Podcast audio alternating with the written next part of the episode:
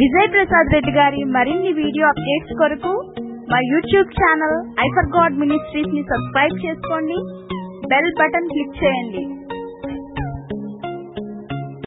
క్రీస్తునందు మమ్మల్ని అందరినీ ఎంతగానో ప్రేమించిన మా ప్రియ పరలోకపు తండ్రి దయగలిగిన మా దేవ రెండవ దినాన మీ పిల్లలముగా మీ మాటలు ఆలోచించడానికి మీరు మమ్మల్ని అందరినీ ఎంతగానో ప్రేమించి సజీవుల లెక్కలో ఉంచి ఈ విలువైన సమయాన్ని మీరు మాకు దయచేసిన విధానాన్ని బట్టి హృదయపూర్వకంగా కృతజ్ఞతాస్థుతులు చెల్లించుకొనిచున్నాం తండ్రి. దయగలిగిన మా దేవ మీ సత్యవాక్యాన్ని సరిగా విభజించి ఉపదేశించడానికి గాను మీ సమయోచితమైన జ్ఞానాన్ని మరి ముఖ్యంగా మా ఇందు మీరు నివసింపజేసిన మా అందరి ఆదరణకర్త అయిన పరిశుద్ధాత్మని సహాయాన్ని మెండుగా ప్రసాదించండి. మీ పిల్లలు కేవలం వినివారు మాత్రమే ఉండి తమను తాము మోసగించుకోకుండా వింటున్నటువంటి మాటల ప్రకారంగా ప్రవర్తించగలిగే భాగ్యాన్ని ప్రతి ఒక్కరికి దయచేయమని. త్వరలో మా కొరకు రాని ఉన్న మా ప్రభువును మా ప్రియ రక్షకుడు మీ ప్రియ కుమారుడైన క్రీస్తు వారి శ్రేష్టమైన అతి పవిత్రమైన నామంలో ఈ ప్రార్థన మనవులు అడిగి వేడుకొనుచున్నాం. మా కన్న తండ్రి. ప్రియమైన దేవుని వల్లరా మూర్ఖత్వం అనేది మానవుడు తాను ఊహ తెలిసిన నాట నుండి ఈ సమాజంలో బ్రతుకును కొనసాగించడం ప్రారంభించిన దగ్గర నుంచి తాను ఎవరి మధ్య అయితే జీవిస్తున్నాడో వాళ్ళ నుండి నేర్చుకుంటున్నదిగా వాళ్ళ నుండి అభ్యసిస్తున్నదిగా మనకు కనబడుతూ ఉంది. బైబిల్ గ్రంథంలో అనేక సందర్భాల్లో ఈ పదాన్ని ప్రయోగించడం మనం చూస్తున్నాం నిన్న కూడా మీరు చాలా సంగతులు విన్నారు ఇవాళ కూడా విన్నారు. మానవుడు తన లక్షణాలలో ఒక లక్షణంగా మూర్ఖత్వాన్ని నింపుకుని అనేకమైన భ్రష్ట కార్యాలు చేయటానికి దురాత్మకు తను తాను అప్పగించుకున్నట్టుగా దుష్ట స్వభావానికి తాను లోనైనట్టుగా. ఈ ప్రపంచాన్ని ఆవహించిన ఏ దుష్ట శక్తి అయితే ఈరోజు దేవునికి విరోధంగా దేవుని పిల్లలకు విరోధంగా తన కార్యాలు జరిగిస్తూ ఉన్నాడు ఎవడైతే ఆకాశ మండలమందు దురాత్మలకు అధిపతిగా ఉన్నాడో ఆ దుష్టశక్తి వారిని అనుసరిస్తున్న వారు తమ స్వభావ లక్షణంగా కలిగి ఉన్నదే మూర్ఖత్వం. పూర్వపు కాలం నుంచి కూడా ఈ మూర్ఖత్వం ప్రజలను ఏలుబడి చేస్తూనే ఉంది. పూర్వపు కాలం నుంచి కూడా ఈ మూర్ఖత్వానికి లోనైన ప్రజలు ఎందరో ఉన్నారు. ఒకరు ఇద్దరు కాదు. ఆ చరిత్రలోనే ఇస్రాయేలీలు ఐగుప్తుల నుండి విడుదల పొంది వచ్చిన తర్వాత ఆ ఐగుప్తులో మూర్ఖులుగా వాళ్ళు కాలం గడిపినటువంటి దినాలను దేవుడు గుర్తు చేసుకుని సుమారు నాలుగు వందల ఇరవై సంవత్సరాలు. సుమారుగా. నాలుగు వందల ఇరవై సంవత్సరాల పాటు వాళ్ళ ఐగుప్తులో మూర్ఖుల మధ్య మూర్ఖులుగానే జీవించారు. వాళ్ళు తెలివైన వారుగా జ్ఞానవంతులుగా యథార్థవంతులుగా గడిపినటువంటి కాలం కాదది. మూర్ఖులుగా వారు గడిపినటువంటి కాలం అది. మూర్ మూర్ఖత్వంతో నిండిపోయిన కాలం. మూర్ఖుల మధ్య గడిపినటువంటి కాలం. ఆ కాలంలో వాళ్ళు తమ శరీరాన్ని ఎవరితో అయితే నిబంధన చేసుకున్నారో వారితో కాకుండా ఎవరితో అయితే ఒక నిబంధన కుదుర్చుకున్నారో వారితో కాకుండా ఎవరు పడితే వాళ్ళతో తమ శరీరాన్ని వాళ్ళు పంచుకునేవారు. అంటే దాని అర్థం ఏంటంటే ఒక ముక్కలో మనకు అర్థమయ్యే భాషలో దాన్ని చెప్పాలి అంటే వ్యభిచారులుగా తమ శరీరాన్ని ఎవరు పడితే వాళ్ళతో పంచుకోవటానికి సిద్ధమైన వారిగా కనబడుతూ ఉంటారు. క్రొత్త నిబంధన కాలానికి వచ్చేసరికి దాని డెఫినేషన్స్ మారిపోయాయి. పాత నిబంధనలో అయితే ఎవరైతే నిబంధనను అతిక్రమించి పరశరీరాన్ని తమ జీవితంలోనికి ఆహ్వానిస్తారో తమ లైంగిక జీవితంలోనికి ఆహ్వానిస్తారో తమ వ్యక్తిగత జీవితంలోనికి ఆహ్వానిస్తారో వారు వ్యభిచారులుగా దేవుని ఎదుట పరిగణించబడేవారు. అలా వ్యభిచారులుగా పరిగణించబడిన ప్రతి ఒక్కరు కూడా శిక్షార్హులు. కానీ ఐగుప్తులో ఉన్నప్పుడు వాళ్ళకి నిబంధనలు లేవు. ఆనాటి ఐగుప్తు రాజ్యాంగంలో గమనించాలి. ప్రతి దేశానికి రాజ్యాంగం ఉంటుంది చట్టం ఉంటుంది. రాజైనా కానీ కొన్ని శాసనాలు చేస్తాడు. ఆ శాసనాలను ఉల్లంఘించిన వారికి శిక్ష తప్పదు. పూర్వకాలం నుంచి కూడా రాజులు శాసనాలు చేసినట్టు ఆ శాసనాలు శిలాపలకాల మీద ముద్రించి కోట గుమ్మాల దగ్గర అతికించినట్టు లేదా రాజసభలలో అతికించినట్టు. ఆ రాజ్యపు ప్రజలు ఆ శిలాశాసనాల మీద చెక్కబడినటువంటి రాజాజ్ఞలను గౌరవిస్తూ పాటిస్తూ ఒకవేళ వాటిని పాటించని పక్షంలో శిక్షకు అర్హులవుతూ శిక్షకు గురవుతూ తమ ప్రాణాలు కోల్పోయినటువంటి చరిత్ర సంఘటనలు మనం ఎన్నో చరిత్రలో చదువుకున్నాం. అవి మనకు తెలియని విషయాలు కావు. అలా ఐగుప్తుకు శాసనాలు ఉన్నాయి. ఐగుప్తు రాజు కూడా ఫరోస్. వాళ్ళు కూడా కొన్ని చట్టాలు చేశారు. ఆ చట్ట ప్రకారంగా ఐగుప్తు ప్రజలు ఐగుప్తులో బానిసలుగా బ్రతుకుతున్న అప్పటికే అప్పటికే బానిసలుగా కాలం వెళ్ళబుచ్చుతున్నటువంటి ఇస్రాయేలీలు కూడా ఆ చట్టాలను పరిపాలించాలన్న నియమ నిబంధనలు ఉండేవి. కానీ వారి చట్టాలు ఎంత వెసులుబాటుతనంతో చేసుకున్నారంటే వాళ్ళకెంత వెసులుబాటుతనం ఉండేదంటే ఆ చట్టాల విషయంలో వ్యభిచారాన్ని ఐగుప్తీయులు నిర్బంధించలేదు. దాన్ని పాపంగా పరిగణించలేదు. అంటే వారు ఎవరితో అయినా యథేచ్ఛగా ఇష్టానుసారంగా తమ తమ శరీరాలను పంచుకోవచ్చు. ఒక కట్టుబాటు నియమం నిబద్ధత వాళ్ళకి లేవు. ఆ విధంగా ఐగుప్తీయులు తమ స్వేచ్ఛాపూరితమైన వాతావరణాన్ని తమ స్వేచ్ఛాపూరితమైన జీవన విధానాన్ని తమ యొద్దకు బానిసలుగా వచ్చినటువంటి తమ యొద్ద బానిసలుగా బ్రతుకుతున్నటువంటి ఇస్రాయేలీలకు కూడా అలవాటు చేశారు.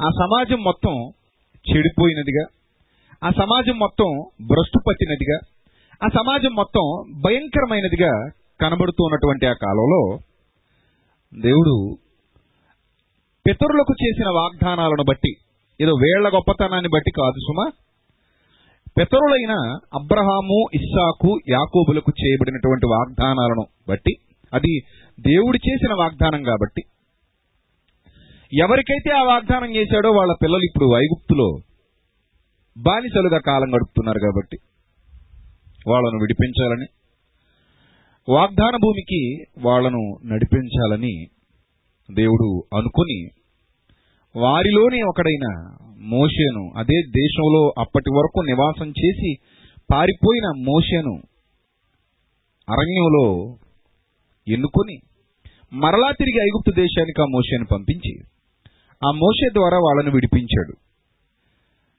విడిపించడానికి ఆయన సిద్ధపడిన క్రమంలో కొన్ని ఆజ్ఞలను వాళ్ళకి ఇవ్వడం అనేది జరిగింది. ఆజ్ఞలు ఎందుకు ఇచ్చాడు అనంటే వాళ్ళు మూర్ఖుల మధ్య బ్రతుకుతూ మూర్ఖులుగా మారిపోయారు. వాళ్ళు ఐగుప్తీయుల ఆచారాలను బాగా వంటబట్టించుకున్నారు. ఏ సమాజంలో అయితే మనం బ్రతుకుతున్నామో ఆ సమాజపు అలవాట్లు మనకు వచ్చేస్తాయి మనం అవకాశం కల్పిస్తే. అది పెద్ద కష్టమేం కాదు. చాలా మంది తల్లిదండ్రులు పిల్లల్ని ఇంటి దగ్గర పెంచడం కంటే హాస్టల్లో పెంచితే బాగా డెవలప్ అయిపోతారు అనుకుంటారు. అవునా? పిల్లల్ని హాస్టల్లో పెడితే క్రమశిక్షణ నీతి నియమాలు యథార్థత కట్టుబాట్లు అన్నీ బాగా అలవాటైపోతాయి మా పిల్లలకి. మా పిల్లలు మా దగ్గర ఉంటే అమ్మో పాడైపోతారు చెడిపోతారు. అదే మా పిల్లలు హాస్టల్లో ఉంటే గొప్పోళ్ళు అయిపోయి తిరిగి వచ్చేస్తారు అనుకుంటారు ఈ పనికి మాలిన తల్లిదండ్రులు. అందుకని తీసుకెళ్ళి ఎక్కడ పెడతారండి హాస్టల్లో పెడతారు. మీ పిల్లాడికి మీ పిల్లాడి మీద మీకున్నంత శ్రద్ధ హాస్టల్ వాళ్ళకి ఎందుకు ఉంటుంది చెప్పు ఒక్కసారి. వాడు హాస్టల్లోడికి పుట్టినోడా? నీకు పుట్టినోడా? నీకు పుట్టినవాడే కదా. హాస్టల్ వాడికి వాడి పిల్లల మీద శ్రద్ధ ఉంటుంది. నీ పిల్లల మీద శ్రద్ధ ఉండదు. నీ పిల్లల మీద నీకున్నంత శ్రద్ధ వాడికి ఉండదు. అయినా నీ పిల్లల్ని పెంచమని దేవుడు నీకే ఇచ్చాడు నీ గర్భంలో పుట్టించాడు. ఒకవేళ హాస్టల్లోడే నీకంటే బాగా పెంచుతాడు అనుకుంటే దేవుడు నీ గర్భంలో ఎందుకు పుట్టించాడు? హాస్టల్లోడికే మొత్తం పిల్లలందరిని అప్పగించేవాడు. కదా? కానీ నీకు ఇచ్చాడు పిల్లలంటే అర్థం ఏంటి? నువ్వు బాగా పెంచుతావని.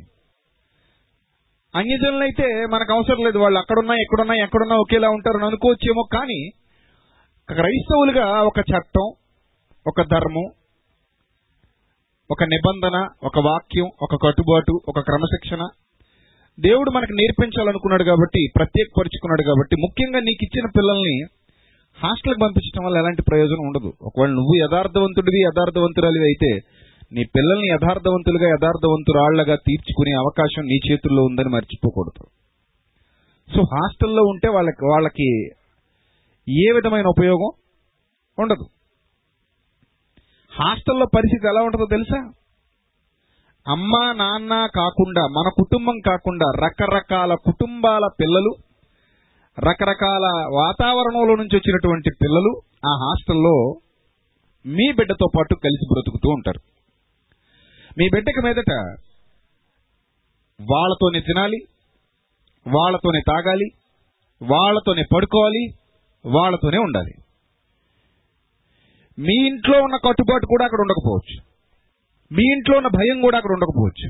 మీ ఇంట్లో ఉన్న భక్తి జీవితం కూడా అక్కడ ఉండకపోవచ్చు. అలా ఉండకపోవడం వల్ల ఏదో పెనం మీద నుండి పొయ్యిలో పడ్డట్టు పరిస్థితి మరింత జటిలమైపోయే అవకాశం ఉంది తప్ప పరిస్థితి చక్కబడడానికి బాగుపడడానికి అవకాశాలు తక్కువ శాతంలో ఉంటాయి. ఎక్కడైనా మంచి సహవాసం లభించి అక్కడ కూడా ఒకవేళ నీతి మార్గాల్లో నడిచే పిల్లలు మీ వాళ్ళకు సహవాసం చేయడానికి అవకాశం దొరికి స్నేహితులైతే పర్లేదేమో కానీ అది కూడా రేర్గా జరిగే అవకాశం ఉంది. ఎక్కువగా దానికి అవకాశం లేదనే చెప్పాలి. మీ పిల్లలు పాడైపోవడానికి అవకాశాలు ఎక్కువ ఉన్నాయి. ఒక సమాజం యొక్క ప్రభావం పిల్లల మీద ఉంటుంది. మన చుట్టూ ఉన్న సమాజం యొక్క ప్రభావం పిల్లల మీద ఉంటుంది. హాస్టల్లో ఉన్న వాతావరణం పిల్లల మీద పడుతుంది. స్నేహితుల వాతావరణం స్నేహితుల భావజాలం పిల్లల హృదయాల మీద ప్రభావం చూపిస్తుంది. అందుకే దుష్టుల ఆలోచన చొప్పున నడువక పాపుల మార్గమున నిలువక అపహాసకులు కూర్చుండే చోట అసలు కూర్చోవద్దు అని చెప్పడానికి గల ప్రధానమైన కారణం అదే. వాళ్ళు కూర్చునే చోట మీరు కూర్చోవద్దు అన్నాడు. కూర్చుంటే దెబ్బైపోతారనే దాని అర్థం. కూర్చుంటే ఇక లేవరని. కూర్చోవద్దని ఎందుకంటున్నాడు? కూర్చుంటే ఇంకా లేవరు. అక్కడే కూర్చుండిపోతారు ఎందుకంటే బాగా కనెక్ట్ అయిపోతారు ఫెవికాల్ గమ్ముతో ఫెవికిక్ గమ్ముతో అంటించేసినట్టు బాగా కనెక్ట్ అయిపోతారని దేవుడు కూర్చోవద్దు అన్నాడు. సో ఇస్రాయేలీలు వెళ్ళి ఐగుప్తీల మధ్య కూర్చున్నారు కనుక వాళ్ళ మూర్ఖత్వాన్ని వీళ్ళు కూడా బాగా వంటబట్టించుకున్నారు. వాళ్ళ ఆలోచనలు వీళ్ళ మీదకి వచ్చాయి. వాళ్ళ ఆలోచనల యొక్క తీవ్రత ప్రభావం వీళ్ళ మీద బాగా నాటుకుపోయింది. వీళ్ళు కూడా అలాగే తయారయ్యారు. అప్పుడు దేవుడు ఈ వీళ్ళని మరి పాలస్తీనా దేశానికి నడిపిస్తున్నాను కదా పాలు తేనెలు ప్రవహించే కనాన్ దేశాన్ని వీళ్ళకి ఇవ్వాలనుకుంటున్నాను కదా అలాంటి క్రమంలో వీళ్ళు వ్యభిచారులుగా నా కళ్ళ ముందు ఉన్నారు. పరశరీరానుసారులుగా నా కళ్ళ ముందుకు వచ్చారు. భయంకరులుగా వచ్చారు. మామూలు భయంకరులు కాదు. అప్పటికి ఒక నియమాలు లేవు నిబద్ధత లేదు సరైన చట్టాలు లేవు ఏమీ లేవు. అసలు అప్పటికి ఆనాటి కాలపు ప్రజలకు జ్ఞానమే తెలియదు అజ్ఞానపు పరిస్థితిలో వాళ్ళు కొట్టుమిట్టాడుతున్న కాలం అది. అజ్ఞానపు కాలం. ఆ అజ్ఞాన కాలంలో ఇస్రాయేలీల జీవితాలు కూడా చాలా దుర్భే దుర్భరంగా ఉన్నాయి. చాలా దుర్భరంగా.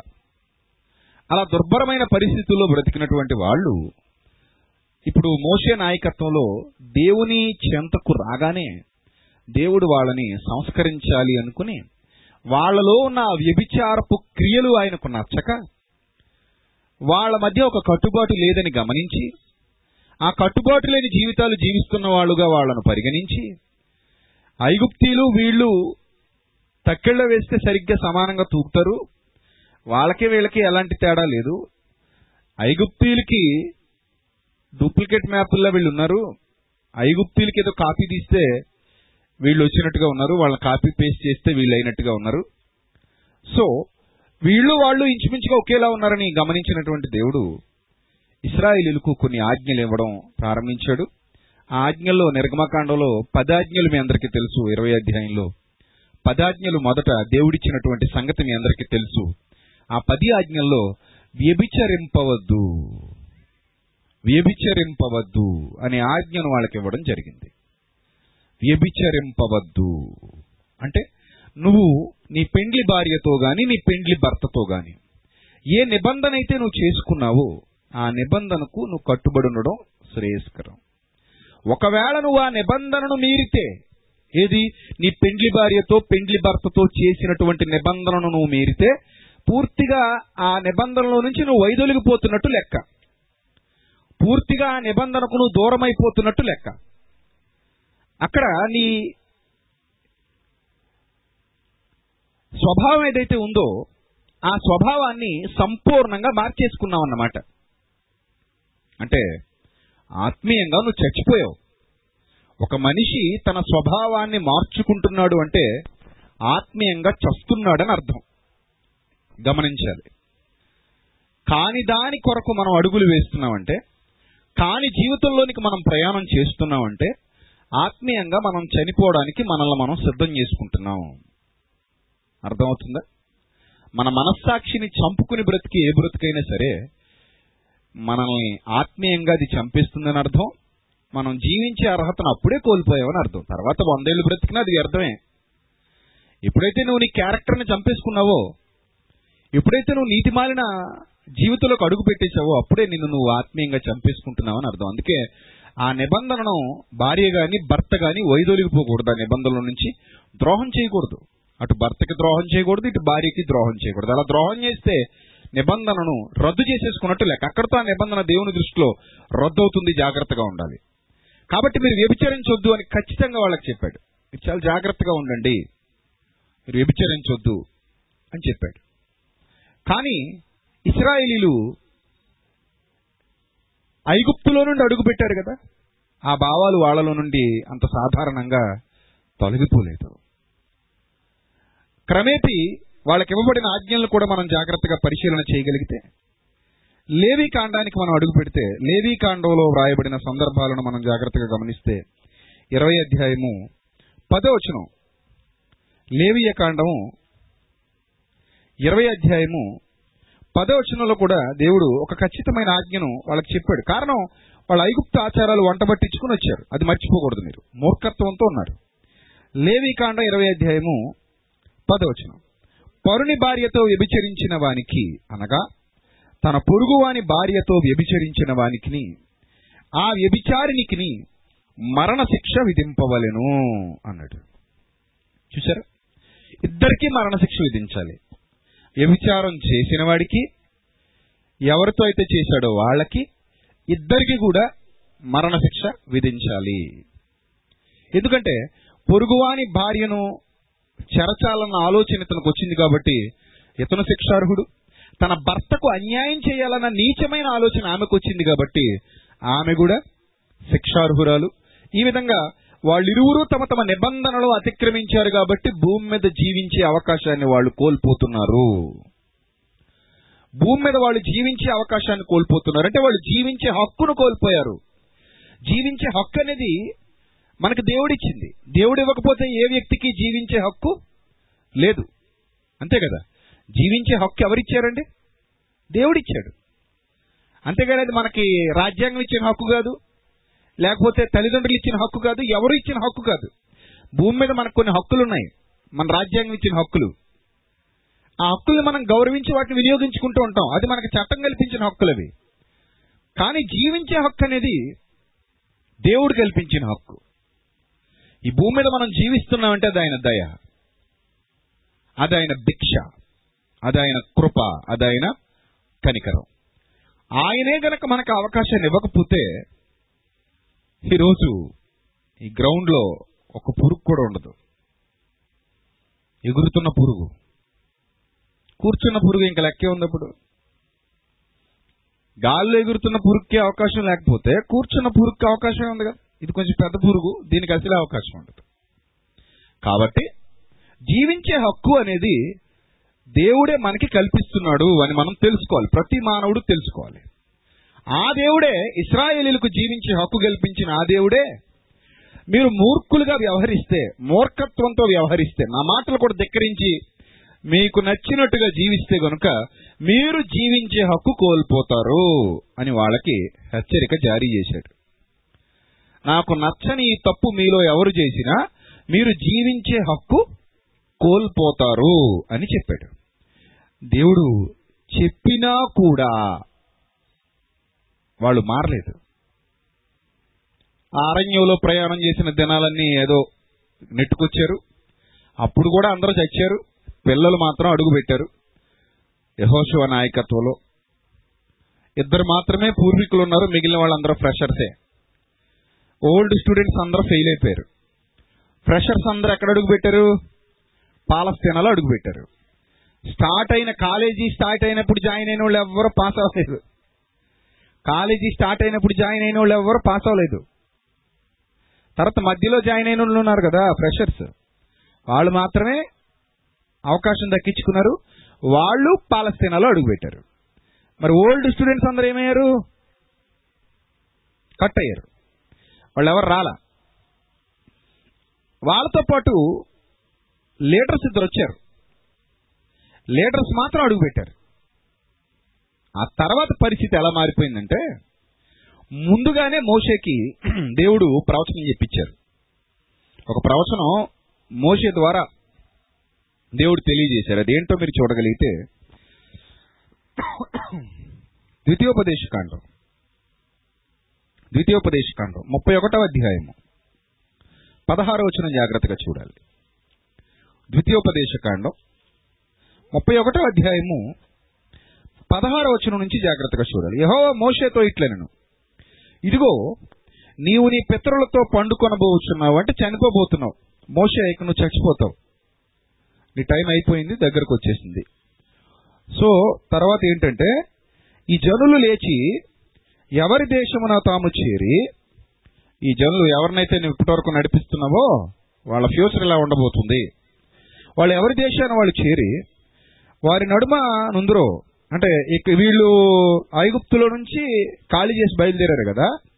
వీళ్ళు ఆల్రెడీ పాలస్తీనాకి వెళ్ళేసరికి అక్కడ కొంతమంది ఉంటారు ప్రజలు. వాళ్ళు కొందరిని వెళ్ళగొడతారు కొందరు ఇంకా అక్కడ ఉంటారు. సో వాళ్ళ మధ్యలో వీళ్ళు చేరిన తర్వాత ఆ జనుల మధ్య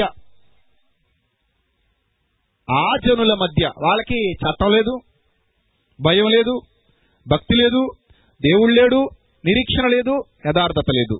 సేమ్ ఐగుప్తులో ఉన్న వాళ్ళకి కాపీ పేస్ట్ వీళ్ళు కూడా. అలాంటి వాళ్ళ మధ్యలోనే మళ్ళీ వీళ్ళు చేరతారు. ఈ మధ్యలో నేను వీళ్ళని సెపరేట్ చేసిన కాలం ఉంది చూడు. ఏ కాలం? నలభై ఏళ్ళ కాలం.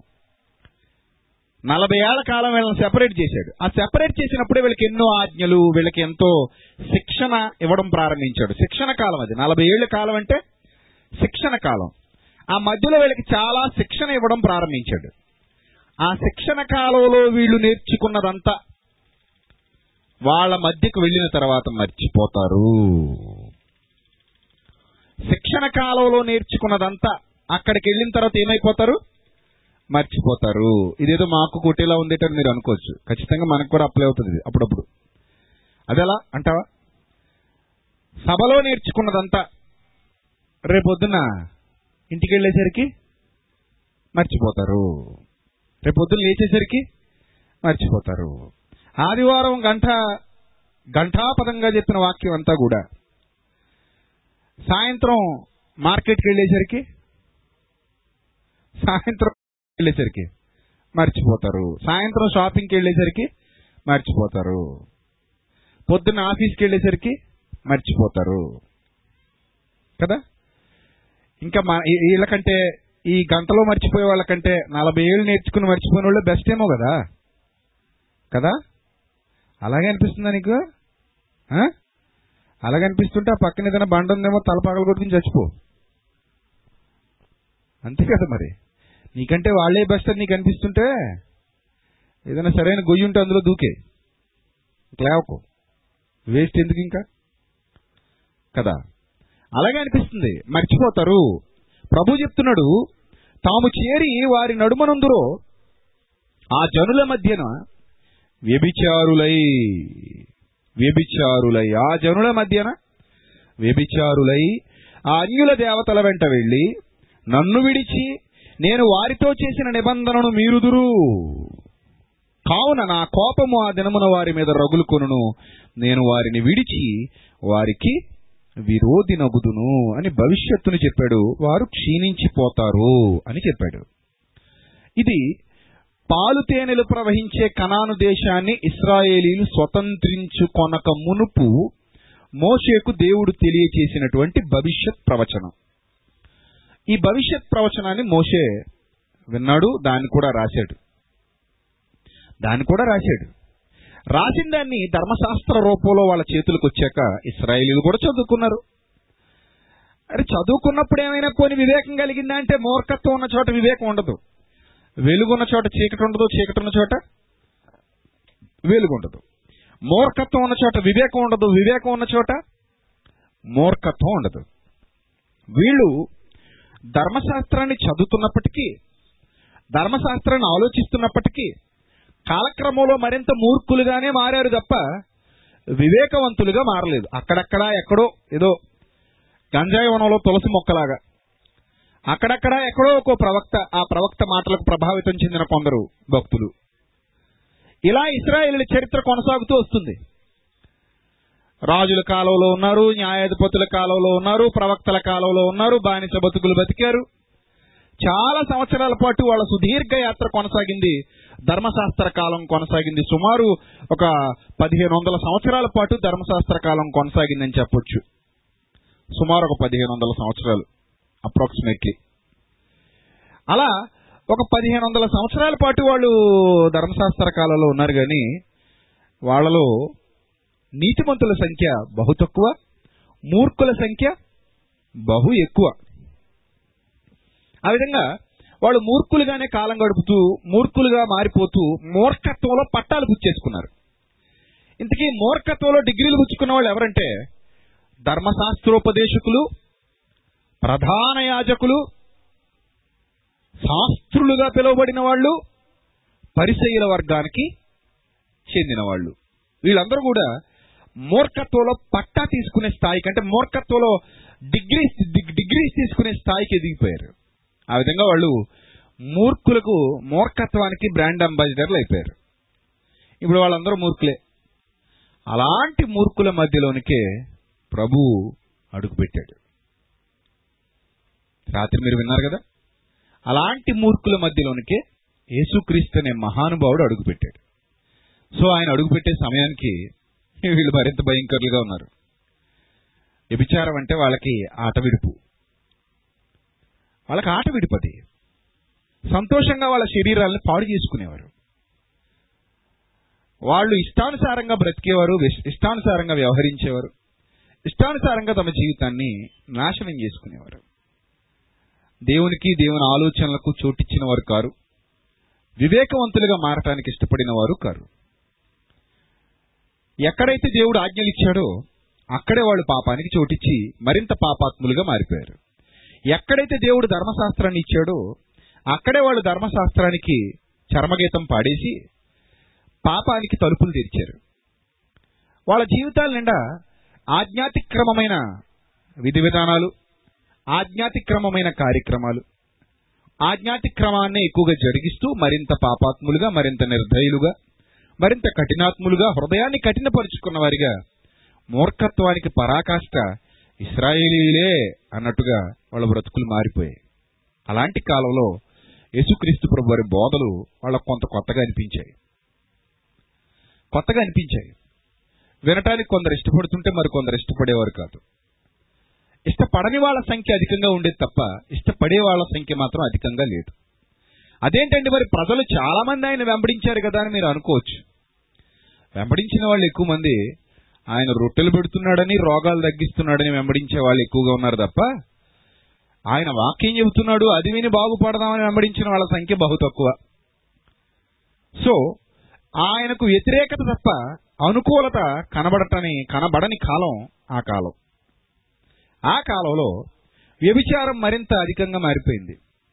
వ్యభిచారానికి వాళ్ళు అసలు దాన్ని పెద్ద పాపంగా కూడా వాళ్ళు పరిగణించలేదు. వాళ్ళు దాన్ని పెద్దగా పట్టించుకునేవారు కూడా కాదు.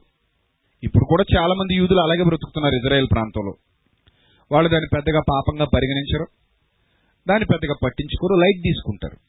జస్ట్ ఆకలి ఎలాగో నిద్ర ఎలాగో దప్పిక ఎలాగో ఇది కూడా అంతే అన్నట్టు.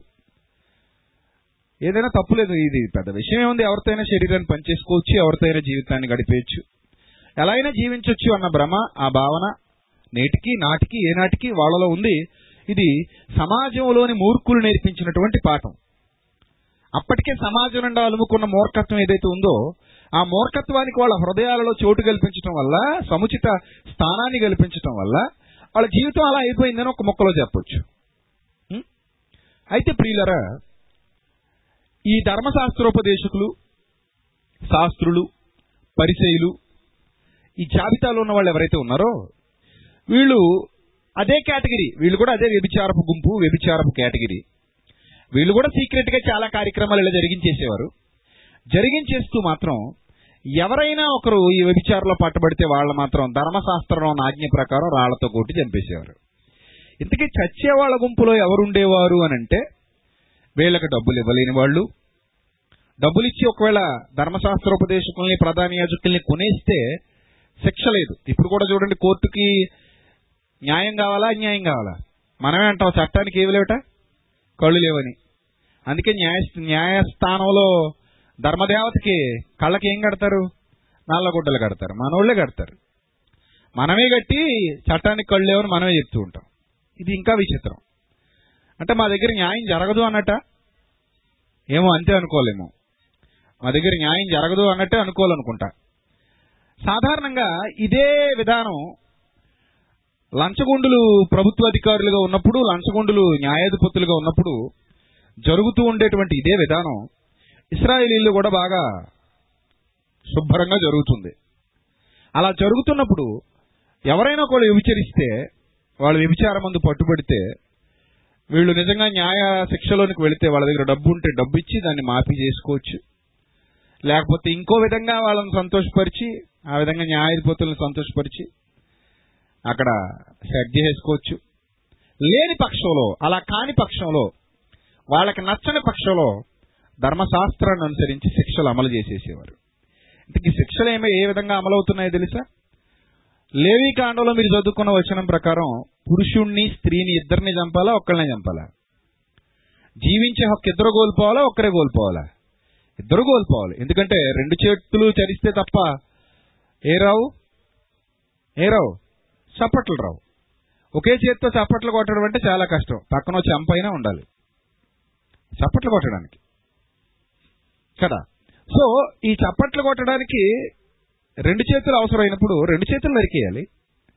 కానీ కొన్నాళ్ళకి వీళ్ళు ఏం చేశారంటే మగాడు డబ్బులు ఇవ్వగలిగేవాడుగా ఉండేవాడు ఆడవాళ్ళు డబ్బులు ఇవ్వలేని స్థితిలో ఉండేవారు కనుక ఆడవాళ్ళ పట్ల వివక్ష చూపించి ఆడవాళ్ళు ఎలాగో డబ్బులు ఇవ్వలేరు మగవాడైతే డబ్బులు ఇస్తాడు కాబట్టి వ్యభిచారం ముందు పట్టుబడితే గనుక మగవాడి దగ్గర డబ్బులు గుంజేసి వాడిని వదిలేసేవారు. ఆడ మనిషిని మాత్రం పట్టుకొచ్చి కొట్టి చంపేవారు. అది కూడా ఆడ మనిషి వీళ్ళకు ఉపయోగపడని పక్షంలో. అది అవకాశం లేని పక్షంలో. అందరికీ బట్టబయలైపోయిన పక్షంలో ఇక ఏ ఒక్కరికి కుదరదు ఇంకా అవకాశం లేదు ఇక చంపాలి అనుకున్న పక్షంలో చంపేవారు. అవకాశం ఉంటే దాన్ని కూడా ఏదో విధంగా మాఫీ చేయడానికి ప్రయత్నం చేసేవారు. ఏముందండి? ధర్మశాస్త్రాన్ని మేరడం వాళ్ళకి వెన్నతో పెట్టిన విద్య. వెన్నతో పెట్టిన విద్య.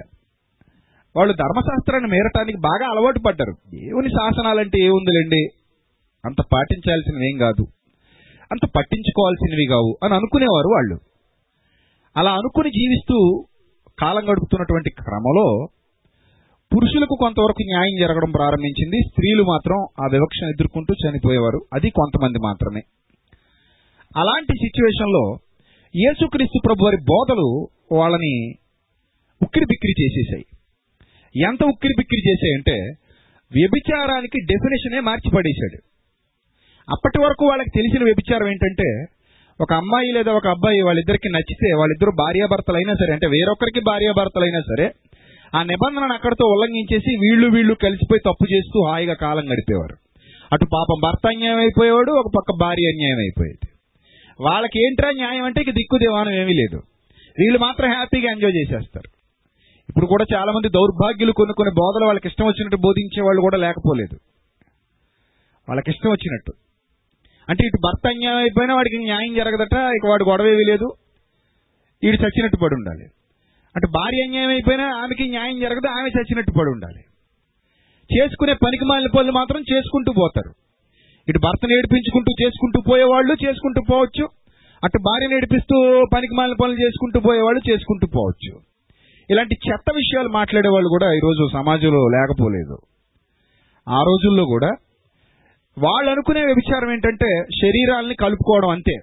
కానీ యేసుక్రీస్తు దాని డెఫినేషన్ మార్చేశాడు. ఏం చెప్పాడంటే ఒక స్త్రీని లేదా ఒక పురుషుణ్ణి ఇద్దరికి అప్లై అవుతుందండో. పురుషుడి గురించి రాయబడలేదు కదండి అని మీరు అనకండి. ఆయన ఆత్మలను ఉద్దేశించి చెప్పాడు.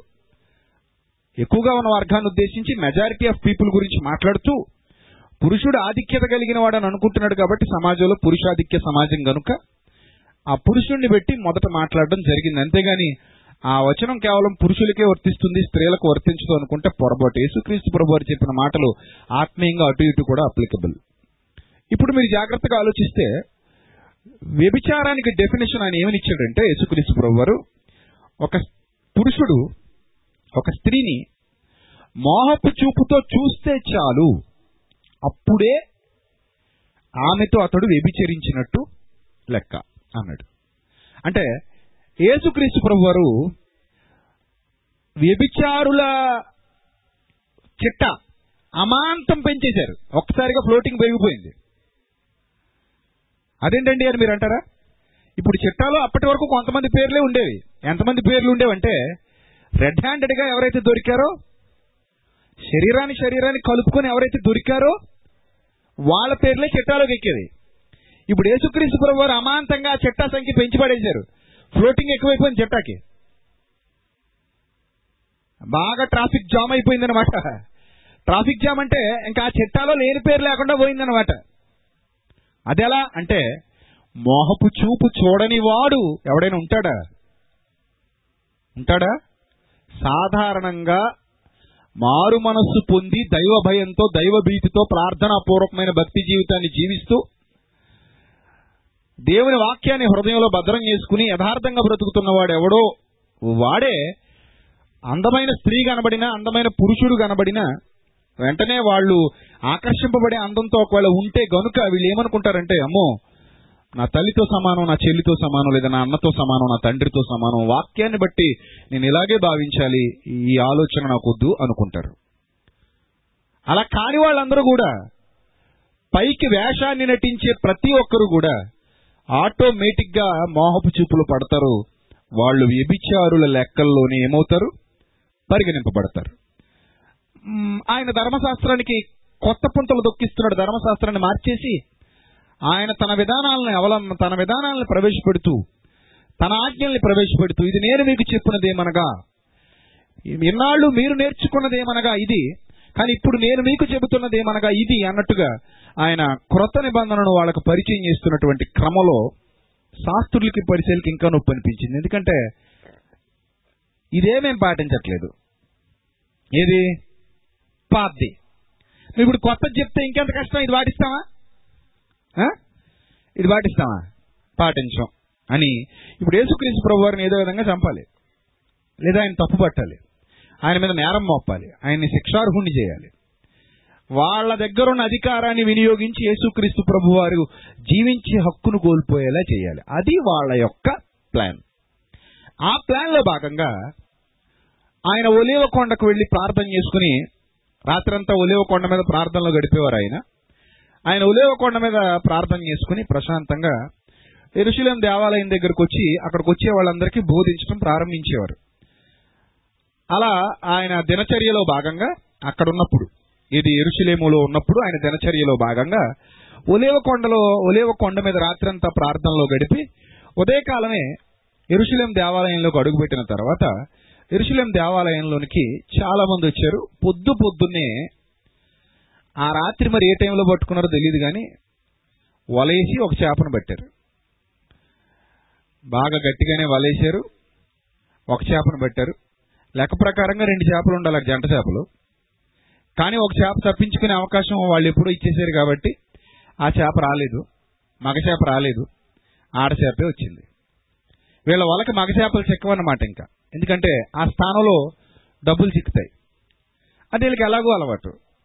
సో ఇద్దరినే పట్టుకు రావాల్సింది పోయి ఒక ఆమెను పట్టుకుని పొద్దు పొద్దున్నే మరి ముఖాలు కడుక్కున్నారో లేదో తెలియదు కానీ పళ్ళు దొంకుని టిఫిన్ చేసి వచ్చారో లేదో తెలియదు కానీ పొద్దు పొద్దునే వచ్చేసారు. వచ్చేసి యేసుక్రీస్తు ప్రభు వారి దగ్గరికి వచ్చి ఆమెను నిలువ పెట్టేశారు మధ్యలో. అక్కడ నుంచి సందర్భం మీకు తెలియంది కాదు. ఒకసారి చూద్దాం ప్రియులరా.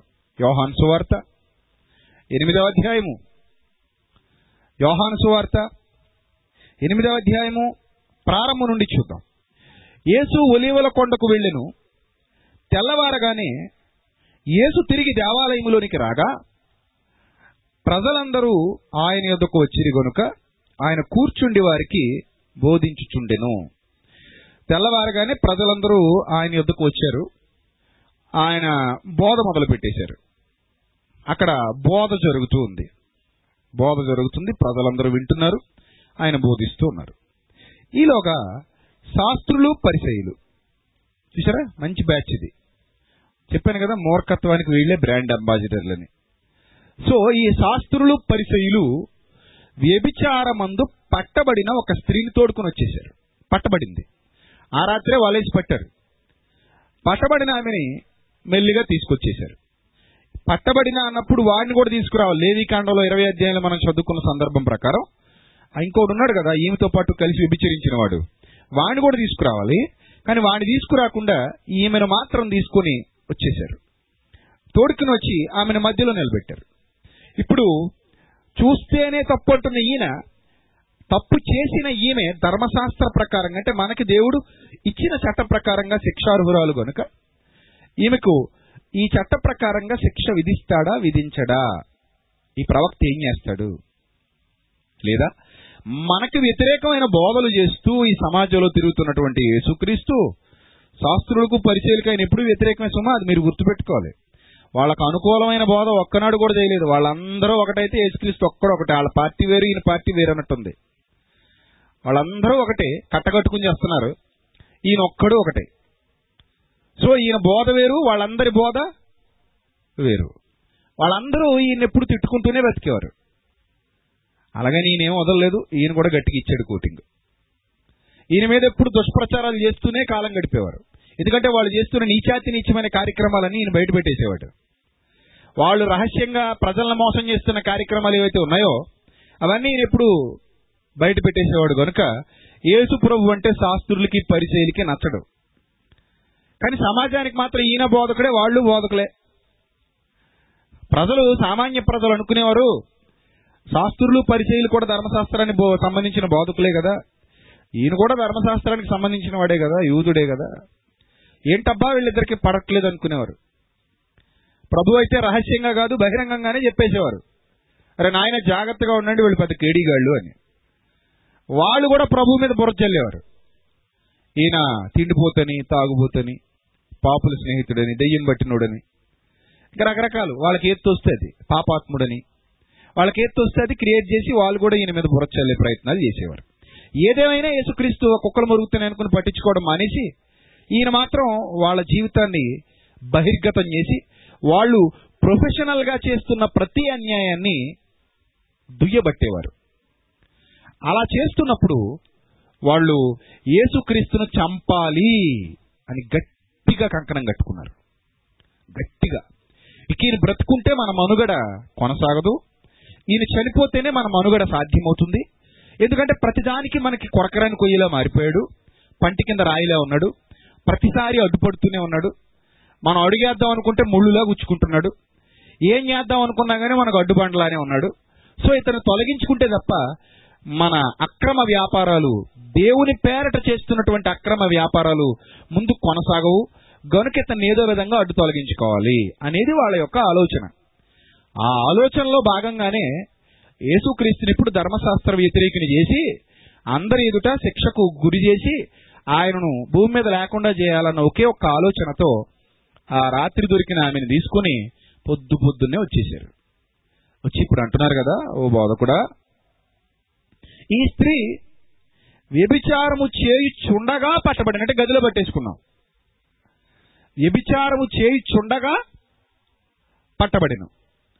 అప్పుడు అట్టి వారిని రాళ్ళు రువ్వి చంపవలనని ధర్మశాస్త్రములో ఏదో పెద్ద ధర్మశాస్త్రాన్ని నిజంగా పాటించేసినట్టే. ధర్మశాస్త్రములో ఈ పనికిమాలందరికీ ఇవి బాగా ఇష్టం. ఏంటంటే ఏదైనా ఒక అవకాశం దొరికితే వాక్యములో అంటారు. నిజానికి ఒక్క దరిద్రుడు కూడా వాక్యాన్ని ఫాలో అవ్వడు. ఒక్క దరిద్రుడు కూడా వాక్యాన్ని ఫాలో అవ్వడు. చేసే కార్యక్రమాలన్నీ వాక్య వ్యతిరేకంగా చేస్తారు.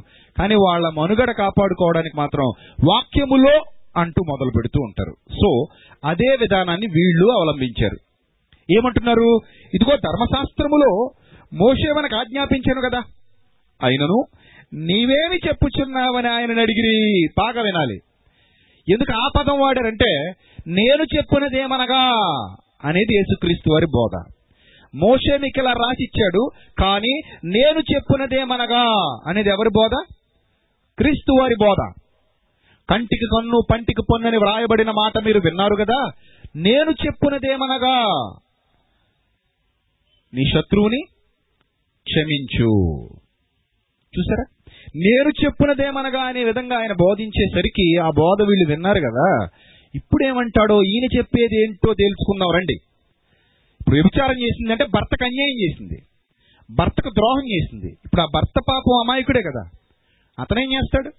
నమ్మాడు నమ్మిన వానికి ద్రోహం చేసింది ఈమె. ఈమె ఈమె కూడా మూర్ఖురాలే. ఒక రకంగా ఆలోచిస్తే ఈమె భయంకర్రాలు మూర్ఖురాలు మూర్ఖత్వంలో ఉంది. మూర్ఖత్వంలో ఉంది కాబట్టి భర్తకు అన్యాయం చేసింది. సో వాడెవడో ఇంకోడు ఉన్నాడు వాడు మాత్రం తప్పించుకుపోయాడు. వాడు తప్పించుకుపోయాడు వాడు దొరకలేదు. వీళ్ళు కూడా స్వార్థపరులుగా పట్టుకొచ్చారు ఈమెని. ఎందుకంటే యేసుక్రీస్తుని బుక్ చేయాలని తీసుకొచ్చారు తప్ప కావాలని కాదు. అసలు ధర్మశాస్త్రాన్ని ఫాలో అవుతాడు ఆవిడ తేల్చేద్దాం రండి అన్నట్టు. ఏదో విధంగా తన ప్రజల్లో చెడ్డ చేద్దాం అన్నట్టుగా తీసుకొచ్చారు. అక్కడ సిచ్యువేషన్ అది. సో తీసుకొచ్చిన వాళ్ళు మూర్ఖులే. తీసుకొచ్చిన ఆ స్త్రీ కూడా మూర్ఖురాలే. మూర్ఖురాలు కాబట్టి భర్తకు అన్యాయం చేసింది. సో ఇప్పుడు వీళ్ళందరూ వచ్చారు అక్కడ నిలబడ్డారు. అలా నిలబడిన పక్షంలో యేసుక్రీస్తు ప్రభు వారు నీవేమి చెప్పుచున్నావు? నీవేమి చెప్పుచున్నావు? అని ఆయన అడిగిరి. ఇప్పుడు ఆయన ఏదో ఒకటి చెప్పాలి. ఆయన చెప్తే అంటే ధర్మశాస్త్రాన్ని నువ్వు వ్యతిరేకిస్తావా? అని అడుగుదామని వీళ్ళ ఆలోచన. అంతకుమించి ఏమీ కాదు. నువ్వు ధర్మశాస్త్రాన్ని వ్యతిరేకిస్తావా? అంటే నువ్వు ధర్మశాస్త్ర వ్యతిరేకివా? అంటే నువ్వు మోసే కంటే గొప్పడివా? నువ్వేంటి అసలు? నువ్వెవడసలు అనే విధంగా నేరం మోపేద్దాం అన్న కాన్సెప్ట్లో వచ్చారు. మూర్ఖులు. అప్పుడు ఆలోచన ఆయన మీద నేరము మోపవలనని ఆయనను శోధించుచు ఇలాగున అడిగిరి. వదలట్లేదు ఇంకా ఆయన మౌనంగా ఉన్నారు. మౌనంగా ఉన్నా వదలట్లేదు. యేసుక్రీస్తు ప్రభువారు తొందరపడి మాట్లాడే రకం కాదు ఆయన. ఆయనకు మాట్లాడాలనిపిస్తే మాట్లాడతారు మాట్లాడదనిపిస్తే మాట్లాడరు. ప్రతి కుక్కతోనూ మాట్లాడాల్సిన అవసరత ఆయనకి లేదు కదా. చాలా మంది మురుగుతూ ఉంటారు అందరితో మనం మొరగలేం. సో జ్ఞానవంతుడు ఎప్పుడు కూడా మాట్లాడాలనుకుంటే మాట్లాడతాడు. మాట్లాడకూడదు అనుకున్నప్పుడు మాట్లాడు యేసుక్రీస్తు ప్రభు వారు జ్ఞానానికి గురువు. ఆయనే జ్ఞానమై ఉన్నాడు. జ్ఞానమై ఉన్న యేసుక్రీస్తుని శోధిస్తున్నారు. ఇంక వదలట్లేదు. ఇంకా ఇంకా ఏమయ్యా? చెప్పవయ్యా? ఏంటి చెప్పవేంటయ్యా నువ్వు? మేము ఇంతలా అడుగుతుంటే మాట్లాడవేంటయ్యా? ఏదో చెప్పవయ్యా? తర్వాత బోధిద్దుగానే ఇక్కడ ముందు తీర్పు తీర్చు. ఈమెను తీసుకొచ్చి కూర్చోబెట్టాం కదయ్యా? మధ్యలో నిలబెట్టాం కదా? సో నువ్వు ఏదో ఒకటి అని గట్టిగా ఆయన్ని ఒత్తిడి చేస్తున్నారు. ఇంకా ప్రెజర్ ప్రెజర్ తీసుకొస్తున్నారు. ఒత్తిడి చేస్తున్నారు ఒత్తిడి చేస్తున్నారు ఒత్తిడి చేస్తున్నారు. అయినా కూడా యేసుక్రీస్తు ప్రభు వారు చలించట్లా. ఆయన పనేదో ఆయన చూసుకుంటున్నారు. అయితే యేసు వంగి నేల మీద వ్రేలితో ఏమో రాయిచుండెను ఏమో మనకి తెలుసుమా ఏమో రాయిచుండెను ఏదో మొత్తం మీద ఆయన రాసుకుంటున్నారు. అది ఏ భాషలో రాశారో ఏమని రాశారో ఏమి కూడా దేవుడు పరిశుద్ధాత్ముడు మనకి బయలుపరచలేదు. సో ఏమో రాయిచుండెను. వారాయనను పట్టు వదలక. ఏడవచనం ఇంకా అసలు జిగురు అయిపోయారు వీళ్ళు. ఎందుకంటే వాళ్ళ ఆలోచన ఏంటంటే ఏదో విధంగా యేసుక్రీస్తు మీద ఏం మోపాలి? నేరం మోపాలి. మాట్లాడకుండా మౌనంగా ఉండేసరికి వీళ్ళకి ధైర్యం పెరిగిపోద్ది. ఎప్పుడైనా మీరు చూసారో లేదో. ఒకడు మాట్లాడుతున్నాడు అనుకోండి మరోడు అలా మౌనంగా ఉన్నాడు అనుకోండి ఈ మాట్లాడేవాడికి ధైర్యం పెరిగిపోద్ది. వీడు ఏమనుకుంటాడంటే వాడు మౌనంగా ఉన్నాడంటే వాడి దగ్గర మనకి ఇవ్వడానికి ఏమీ లేదన్నమాట సమాధానం లేదన్నమాట దొరికాడు రోయ్ అనుకుంటారు. చాలా మంది దీన్ని ఏమంటారంటే హీనమైన బుద్ధి అంటారు. చాలా మంది హీనమైన బుద్ధి ఇలాగే ఉంటుంది కానీ మాట్లాడితే బాంబులు పేలిపోతాయన్న సంగతి వాళ్ళకి తెలియదు నిజంగా ఈయన మాట్లాడనుకోండి బాంబులు పేలిపోతాయి. వాళ్ళు ఎవరుకుంటారంటే అరే మాట్లాడలేదు మాట్లాడలేదు మనం ఏదో అడిగేసాం ఒక దిక్మాల చెత్త ప్రశ్న. ఈయనేమో సమాధానం చెప్పట్లేదు. మౌనంగా ఉన్నాడు. అంటే మన చెత్త ప్రశ్నే గొప్పదా? కాసేపు గొప్పదనే అనుకుంటారు. కాసేపు వాళ్ళదేదో గొప్ప ప్రశ్న అనుకుంటారు. సమాధానం బయటకు వచ్చాక చతికిలు పడిపోతారు. వీళ్ళు పట్టు వదలట్లేదు. పట్టు వదలక ఇంకా గట్టిగా అడుగుతున్నారట. చెప్పోయ్యా అడుగుచుండగా అడుగు చెప్పు చెప్పు చెప్పు చెప్పు అంటే నిజంగా ఒత్తిలిగించుకుని బాంబు వేలిపించుకునేదాకా వీళ్ళకే మనశ్శాంతి లేదు. ఆయన చెప్పలేదంటే ఎందుకులే అని నోరు మూసుకుపోతే పర్లేదు. కానీ ఇంకా ఇంకా ఇంకా ఇంకా ఇంకా ఇంకా ఆ దెబ్బ ఏదో తింటే గానీ మేము వెళ్ళమన్నట్టు. మమ్మల్ని ఒకటి పీకి పంపించవయ్యా అన్నట్టు అనమాట సో గట్టిగా ప్రెజర్ తీసుకొచ్చారు ఆయన మీద. చాలా ప్రెజర్ తీసుకొచ్చారు ఒత్తిడి తీసుకొచ్చారు. అలా ఒత్తిడి తీసుకొచ్చిన తర్వాత అప్పుడు తల ఎత్తి చూశారు. తల ఎత్తి చూసి ఏంటైనా మీ గొడవ ఏంటి? ఇందాక నుంచి ఎవరు రెచ్చిపోతున్నారు పిల్లకాకులు కరుస్తున్నారు ఏం కావాలైనా మీకు? ఏంటి మీ బాధ ఏంట్రా బాబు? ఏంటి తెగ బాధపడిపోతున్నారు ఇందాక నుంచి ఎవరైనా? ఏంటి మీ కథ ఏంటి? అని ఆయన ఒక్కసారి తలెత్తి చూసేసరికి "ఆ, చెప్పు అని తిప్పుతున్నారనమాట రుమాళ్ళు. ఒక్కొక్కడు ఒక్కో పాపరాయుడు ఒక్కొక్కడు పెదరాయుడు చెప్పు నీ నీ గొడవ ఏంటి చెప్పు నీ తీర్పు ఏంటి చెప్పు అసలు ఈయన ఏమంటావు చెప్పు? అని అడిగేసరికి ఆయన అన్నాడు సరేగా ఆయన రే రాయుళ్ళు ఓ పని చేద్దాం మీరు రాయేసే రాయిళ్ళు కదా. మామూలు రాయిళ్ళు కాదు మీరు. అందుకే మీరు పెద్ద రాయిళ్ళు చిన్న రాయిళ్ళు పాప రాయిళ్ళు. సో రాయేసే రాయిళ్ళు కాబట్టి మీలో బాగా పంచి లగ్గట్టు వచ్చిన ప్రతివాడు నిలువుటంగిలు ధరించుకొచ్చిన ప్రతివాడు నీతిమంతుల వేషం ధరించుకొచ్చిన ప్రతివాడు వాటమైన రాళ్ళు చేత్తో పట్టుకొచ్చిన ప్రతి వాళ్ళు కూడా ఎవడిలో అయితే పాపం లేదో వాడు రాయి వేసేయండి అన్నాడు. ఆల్మోస్ట్ ఆల్ ఇక్కడ ఒక విషయాన్ని మీరు గమనించాలి. చాలా గొప్ప విషయం ఇక్కడ రాయబడింది. లోతైన సందర్భం ఒకటి ఉంది అది మీకు వివరిస్తాను ఇప్పుడు. ఈ మాట ఎప్పుడైతే అన్నాడో మీలో పాపము లేనివాడు ఈమె మీద రాయి వేసేయండి అనే మాట ఎప్పుడైతే అన్నాడో ఒక్కసారిగా అక్కడ కూర్చున్న వ్యభిచారి వ్యభిచారమందు పట్టబడిన స్త్రీ ఉలిక్కి పడిందన్నమాట ముందు ఆమె ఉలిక్కి పడద్దు ఎందుకంటే ఇక్కడ అందరి దృష్టిలో పాపాత్మురాలు ఎవరు ఆ అమ్మాయే. కానీ ఈయనేమంటున్నాడంటే ఇక్కడికి వచ్చిన వాళ్ళలో పాపం లేనోడు రాయండి అంటున్నాడు. అప్పటి వరకు నిశ్శబ్దంగా ఉన్న సముద్రం ఒక్కసారిగా ఒక కెరటమై లేచినట్టు ఆమెలో ఒక ఆలోచన ఉవ్వెత్తున ఎగసిపడింది. ఆ ఆలోచన ఏంటంటే అంటే నేను ఒక్కదాన్నే పాపిని కాదా? నా చుట్టూ ఉన్న వీళ్ళు కూడా పాపులేనా?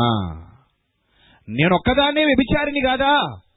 నా చుట్టూ ఉండి నాకు తీర్పు తీర్చడానికి వచ్చిన వీళ్ళు కూడా నన్ను ఒక వ్యభిచారిగా సమాజంలో చిత్రీకరించి రాళ్ళతో కొట్టి చంపేద్దాం అనుకుంటున్న వీళ్ళు కూడా వ్యభిచారులేనా అనే ఆలోచనతో ఒక్కసారిగా దించుకున్న తల కొంచెం ఆమె ఎత్తటానికి ఒక అవకాశం కల్పించాడు ప్రభు మొట్టమొదట.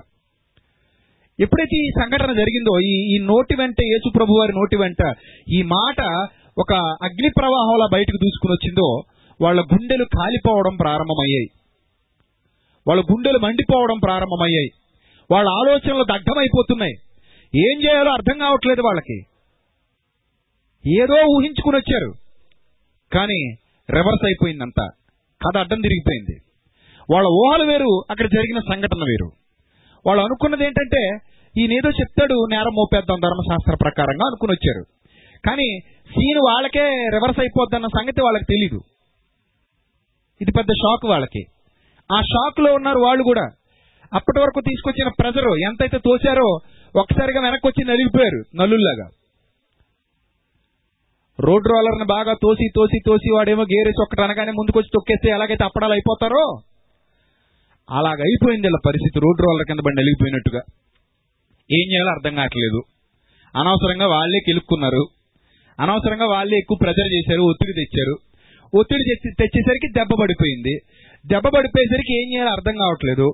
అప్పుడు ఏం చేశారట? రాయి వేసేయండి రా అని చెప్పేశాడు కదా. అయిపోయింది ఇంక తీర్పే ఉంది అయిపోయింది. వేసేయండి రాళ్ళు వేసేయండి మీలో పాపం ఎవడు చేయలేదో వాడు రాయి వేసేయండి అనేసరికి ఇంకా అక్కడితో అయిపోయింది. మళ్ళీ వంగి నేల మీద ఏదో రాయడం మొదలెట్టేశాడు సీరియస్గా ఈయన. వీళ్ళకి అర్థమైపోయింది. ఇప్పుడు ఈయన ఏదో చేస్తున్నాడు అబ్బా. ఈయన ఏదో చేస్తున్నాడు. నేల మీద వంగి ఏదో రాస్తున్నాడు. వాళ్ళు ఏమనుకుంటారంటే ఆ ఆ టైంలో ఆ టైంలో ఈయన మనల్ని పాపం లేనోడు రాయేయండి అన్నాడంటే ఈ నేల మీద ఏదో రాసేస్తున్నాడంటే జనానికి మన గురించి ఏమైనా చెప్పేస్తాడా? జనానికి మన గురించి తెలిసేలాగా ఏమైనా ఎక్కడైనా రాసి ఒక శిలాఫలకం తయారు చేసేస్తాడా? అనవసరంగా నేను వచ్చి అనవసరంగా ఇరుక్కున్నాను నా బతుకేమైనా బయట పెట్టేస్తాడు? వాళ్ళకి తెలుసండి ఈయన సర్వ సర్వాంతర్యామని ఈయన సర్వజ్ఞానని. ఈయనకు అన్ని విషయాలు తెలిసిన వాళ్ళకి తెలుసు. అయినా మూర్ఖత్వం అనేది ఒకటి ఉంది కదా లోపల. అది ఒప్పుకోనివ్వట్లేదు దాన్ని. ఈయన జ్ఞానవంతుడని వాళ్ళకి తెలుసు. ఈయనకున్నంత జ్ఞానం ఈ బచ్చగాలికి లేదని వాళ్ళకి తెలుసు. ఈయన గొప్పవాడన్న సంగతి వాళ్ళకి తెలుసు. ఈయన సాక్షాత్తు దేవుని కుమారుడన్న సంగతి వాళ్ళకి తెలుసు. ఈయన దగ్గరే దేవుని జ్ఞానం ఉందన్న సంగతి వాళ్ళకి తెలుసు. అయినా కూడా వాళ్ళ మనస్సాక్షి ఒప్పుకోవట్లేదు. జీవపు డంబం జీవపు అహంకారం అంటారు దాన్ని. ఆ జీవపు అహంకారం ఒప్పుకోనివ్వట్లేదు వాళ్ళని. ఈయన దగ్గరే జ్ఞానం ఉంది. వాళ్ళ దగ్గర లేదు. ఆ సంగతి వాళ్ళకి తెలుసు. కానీ ఆ జీవపు అహంకారంతో ఆ మూర్ఖత్వంతో వచ్చారు అక్కడికి. అప్పుడు అసలు కదా అర్థమైంది అమ్మో అనవసరంగా కరెంటుతో తలగొక్కున్నాం. మొత్తం వెంట్రుకలన్నీ గాలిపోతే బోడిగుండు కూడా ఉండదు మొత్తం అది కూడా గాలిపోద్ది. మాడి మసిలిపోతాం ఇప్పుడు. అది ఇది మామూలు వోల్టేజ్ కాదు హై వోల్టేజ్. అని అనుకుని సమాధానం ఇవ్వకూడదు. సమాధానం ఇచ్చారా? ఎవడిస్తాడు బుక్ అయిపోతాడు. ఎలా బుక్ అవుతాడో తెలుసా? కింద పోయిన వాళ్ళ సంఖ్య చూస్తే ఎలా బుక్ అవుతాడో అర్థమవుతుంది. ఒకసారి చూడండి కింద. తొమ్మిదో వచనం. వారా మాట విని వారా మాట విని అనగానే పుట్టినోట్లు ఏమని రాశాడో తెలుసా? ఒకటే అని అంకె వేసి మనస్సాక్షి చేత గద్దెంపబడిన వారే ప్రతి ఒక్కడికి మనస్సాక్షి ఉంటుంది. పైకి నువ్వు ఎన్ని కబుర్లు చెప్పినా లోపల మనస్సాక్షి మాత్రం మనల్ని గద్దిస్తూ ఉంటుంది. ఇది మీకు అనుభవపూర్వకంగా తెలిసిన సంగతే నేను కొత్తగా చెప్పక్కర్లేదు. ఇది ప్రతి ఒక్కరికి స్వీయ అనుభవం. స్వీయ అనుభవం. అదేంటంటే ఒక వ్యక్తికి నువ్వు ఏదైనా చెబుతున్నప్పుడు లేదా ఒక పాపం గురించి నువ్వు మాట్లాడుతున్నప్పుడు ఒకవేళ ఒక నీతి మాలిన కార్యం గురించి నువ్వు మాట్లాడుతున్నప్పుడు నువ్వు ఆలోచన చేస్తున్నప్పుడు నువ్వు ఏదైనా చదువుతున్నప్పుడు నువ్వు ఏదైనా వింటున్నప్పుడు అలాంటి టైంలో ఒకవేళ నీ బ్రతుకులో ఎప్పుడైనా నువ్వు కూడా అలాంటి వాడవే అయినా లేకపోతే ఇప్పుడు ప్రజెంట్ అలాంటి వాడు అలాంటి దానవు అయినా ఆ విషయాన్ని గురించి మాట్లాడుతూ లేదా ఆ విషయం గురించి తీర్పు తీర్చాలనుకుంటున్నప్పుడు నీ మనస్సాక్షి నిన్ను గద్దించదా? నువ్వు కూడా ఇలాంటి దానివే కదా? నువ్వు కూడా ఇలాంటి వాడివే కదా? నువ్వెందుకు ఇలా మాట్లాడుతున్నావు అని అంటదా అందా? అంటదా? అంటది కానీ దాన్ని పట్టించుకోరు. దాన్ని నువ్వు వాగు నువ్వు వాగు నువ్వు వాగంటారు అంతే. వాగు అలాగంటారు. అంటే చాలా మందికున్న నీచమైన స్వభావం అండి ఇది. చాలా మందికున్న నీచమైన స్వభావం. చూడండి అక్కడ. అదే వాళ్ళు మనస్సాక్షి చేత పొడవబడిన వారై గద్దింపబడిన వారై పెద్దవారు మొదలుకొని చిన్నవారి వరకు అని మాట రాయబడింది పెద్దవారు మొదలుకొని రెండోది ఎవరట? చిన్నవారి వరకు ఒకని వెంట ఒకడు బయటికి వెళ్ళిరి అనుంది. పెద్దవాడు మొదలుకొని చిన్నవారి వరకు.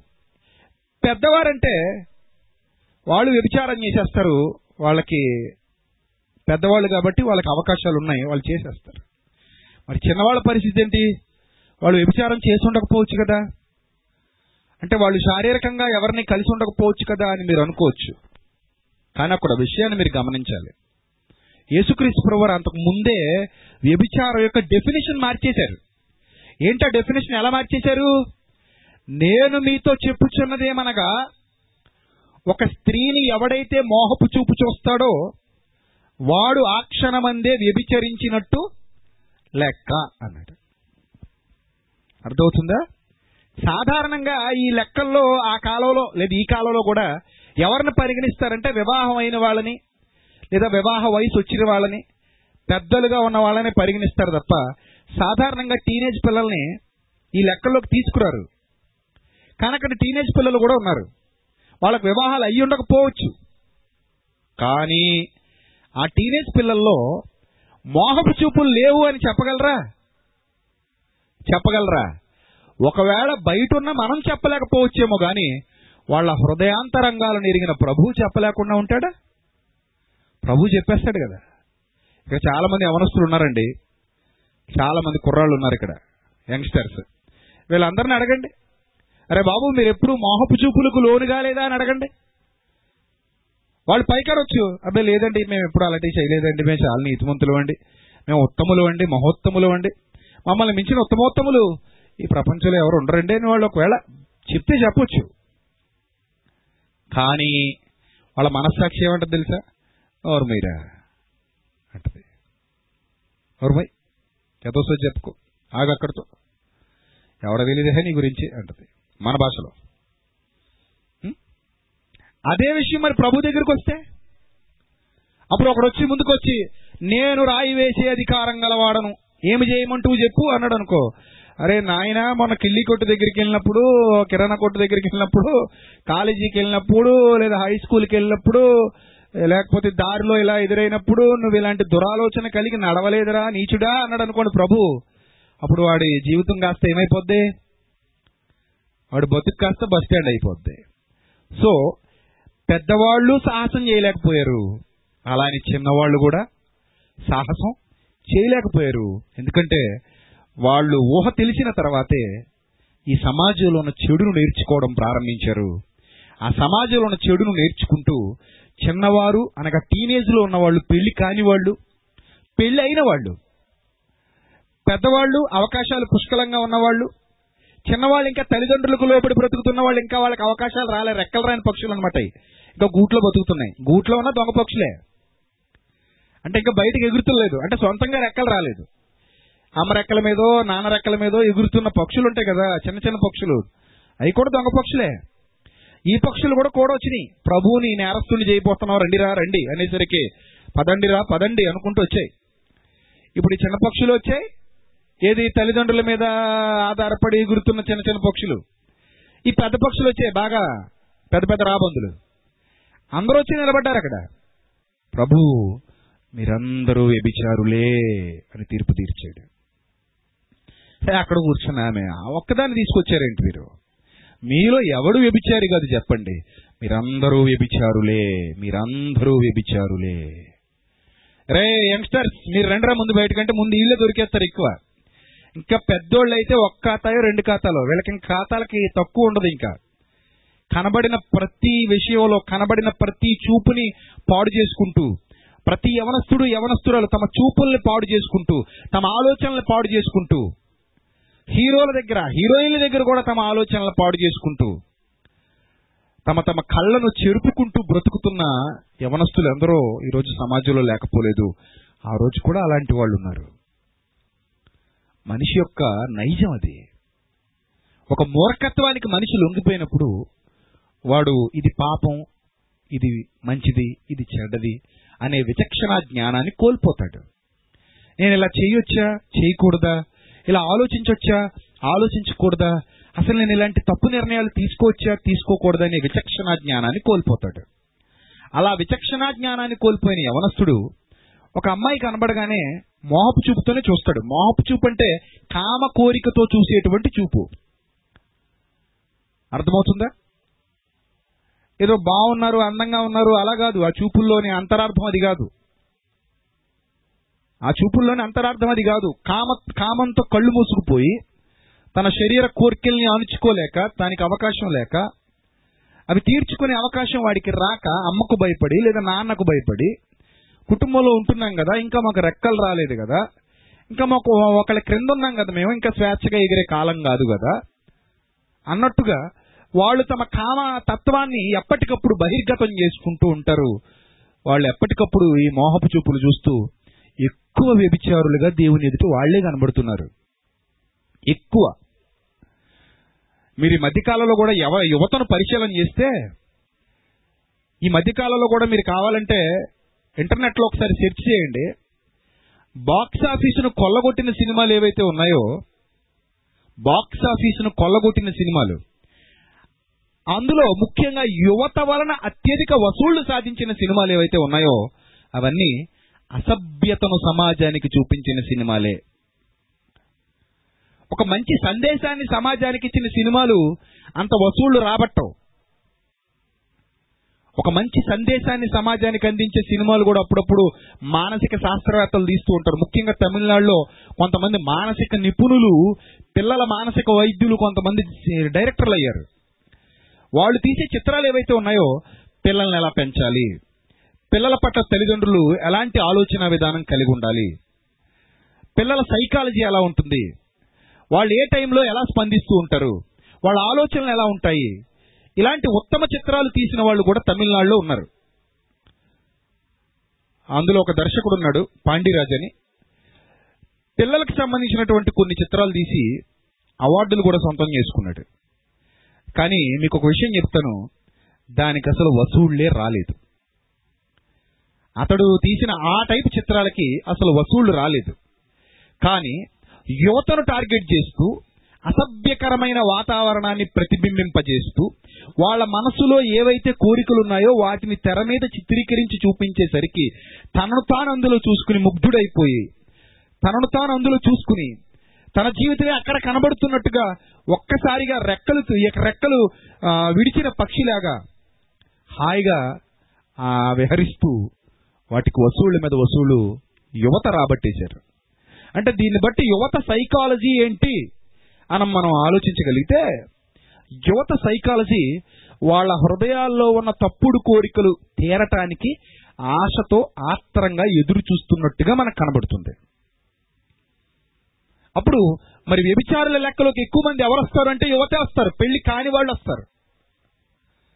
వాళ్ళు ఎక్కువ మోహపు చూపులు కలిగి ఉంటారు. పైకి మాత్రం నటిస్తూ ఉంటారు కానీ వాళ్ళ మోహపు చూపులు వాళ్ళ ఆలోచన విధానం వాళ్ళ తీరుతెనులు చాలా భయానకంగా ఉండడానికి అవకాశాలు ఉన్నాయి. అది ఇలాంటి ఈ నెట్వర్క్ అధికంగా ఉన్న కాలంలో అయితే ఈ సైబర్ కాలంలో అయితే ఈ సైబర్ యుగంలో అయితే అది ఇంకా భయంకరంగా ఉండటానికి అవకాశాలు పుష్కలంగా ఉన్నాయి. చేతిలో మొబైల్ ఫోన్స్ ఉంటాయి నెట్ ముందు ఉంటారు ఎల్లప్పుడూ.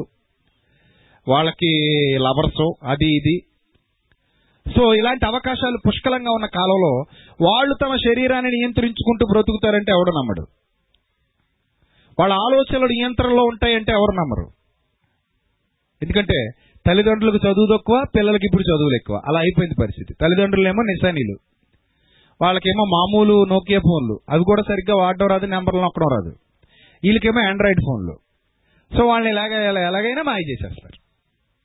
ఆ మాయలో వాళ్ళు ఎక్కువ వ్యభిచారులు వేయడానికి అవకాశం ఉందా? వీళ్ళు ఎక్కువ అవడానికి అవకాశం ఉందా? అంటే వీళ్ళే నెంబర్ వన్ పొజిషన్ అప్పుడు కూడా వీళ్ళే ఉన్నారు.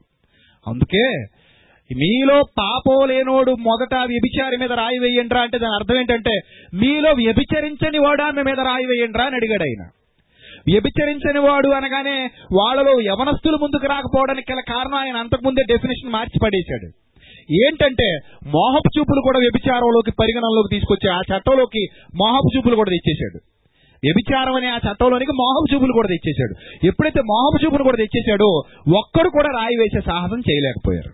లేకపోతే టీనేజర్స్ పెళ్ళి కాని వాళ్ళు అంటే అప్పటి వరకు ఒక వ్యక్తితో శరీరంతో డైరెక్ట్గా సంబంధం పెట్టుకోలేని వాళ్ళు ఎవరైనా ఉండి ఉంటే గనుక వాళ్ళు మేము రాయి వేయడానికి అర్హులవే కదా అని అనేవారేమో.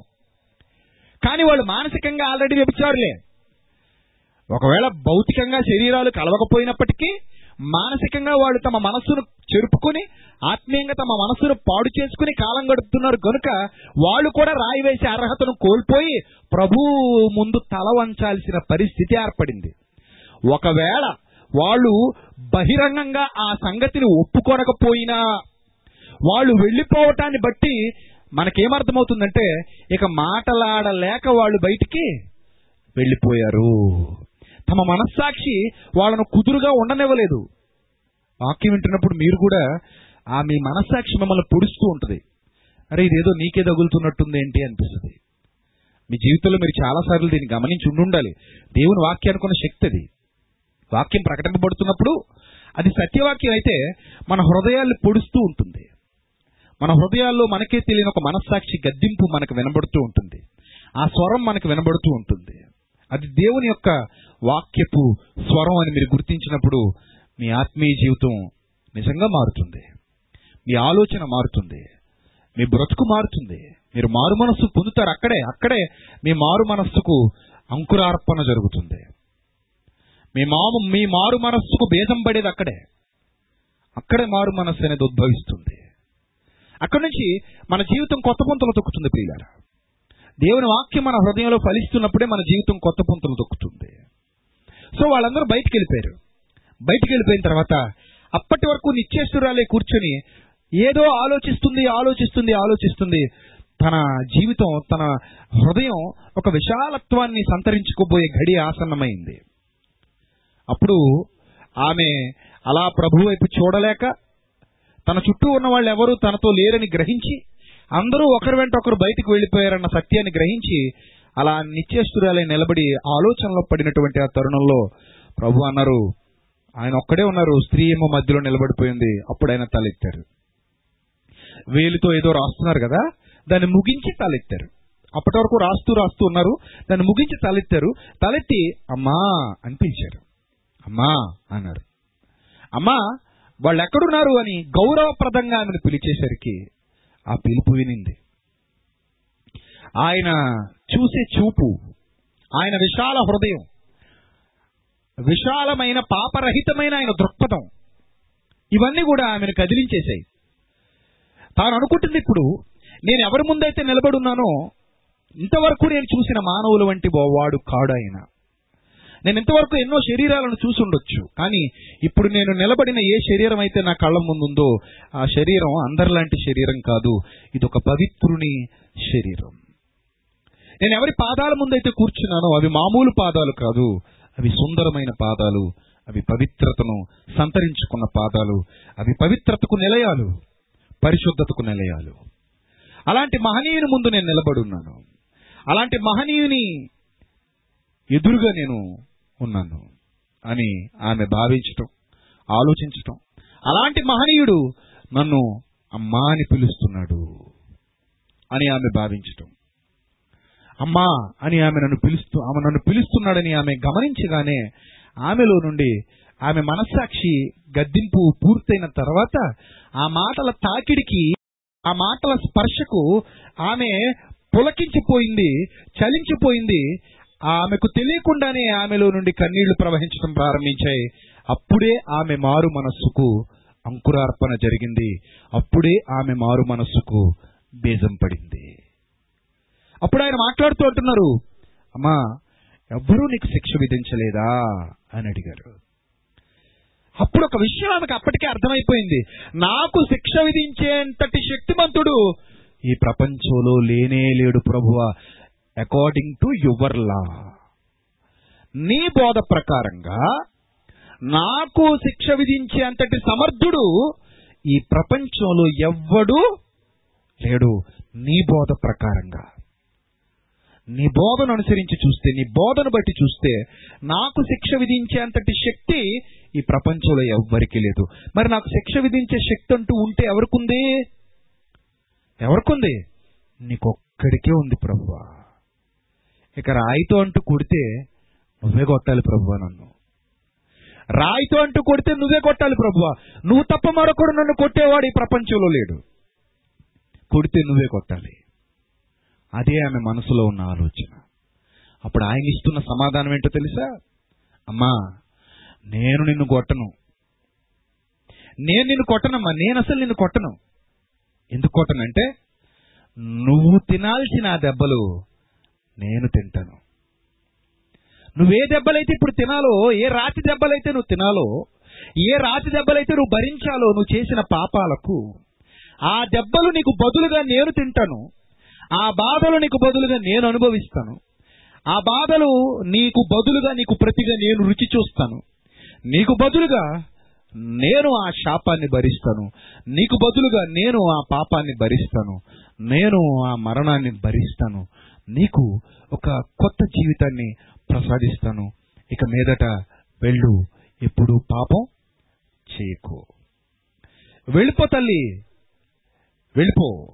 నువ్వు ఈ ఇక్కడ నుంచి వెళ్ళిపో. ఇక మీదట వెళ్ళి ఎప్పుడు కూడా పాపం చేయకు. నీ పాపాన్ని భరించడానికే నేను ఈ లోకానికి వచ్చాను. నీ పాపాలు నా మీద వేసుకోవటానికి శిలువ మరణం పొందడానికి నేను వచ్చాను. ఆయన మాటలు ఆమెను కదిలించేశాయి. ఆమె జీవితం పూర్తిగా మారిపోయింది. ఆమె ఆలోచన విధానం మారిపోయింది. అరే ఇన్నాళ్ళు నేను ఇంత పాపం చేసి ఈయన బాధ పెట్టానా? ఆ బాధ భరించలేక ఈయన అక్కడి నుంచి ఇక్కడికి దిగొచ్చేశాడా? నేను ఇంత బాధ పెడితే ఆ బాధ భరించలేక పరలోకం అనే మహాలోకం నుంచి ప్రభు ఈ లోకానికి దిగొచ్చాడా? అని ఆమె తడిసిన కన్నులతో బరువెక్కిన హృదయంతో ఆయన పాదాల దగ్గర నుంచి మనశ్శాంతితో వెళ్ళిపోయింది. ఆయన బోధ ఎంతమంది హృదయాలను పొడిచిందో ఎంతమంది జీవితాలను వెలిగించిందో మీరు ఒక్కసారి ఆలోచించండి ప్రియులారి రాత్రి. ఆయన మాటల్లోని శక్తి ఆయన చూపించిన ప్రేమలోని ఔన్నత్యం ఆయన గొప్పతనం చాలామంది జీవితాన్ని కదిలించింది. చాలామంది బ్రతుకుల్ని మార్చింది.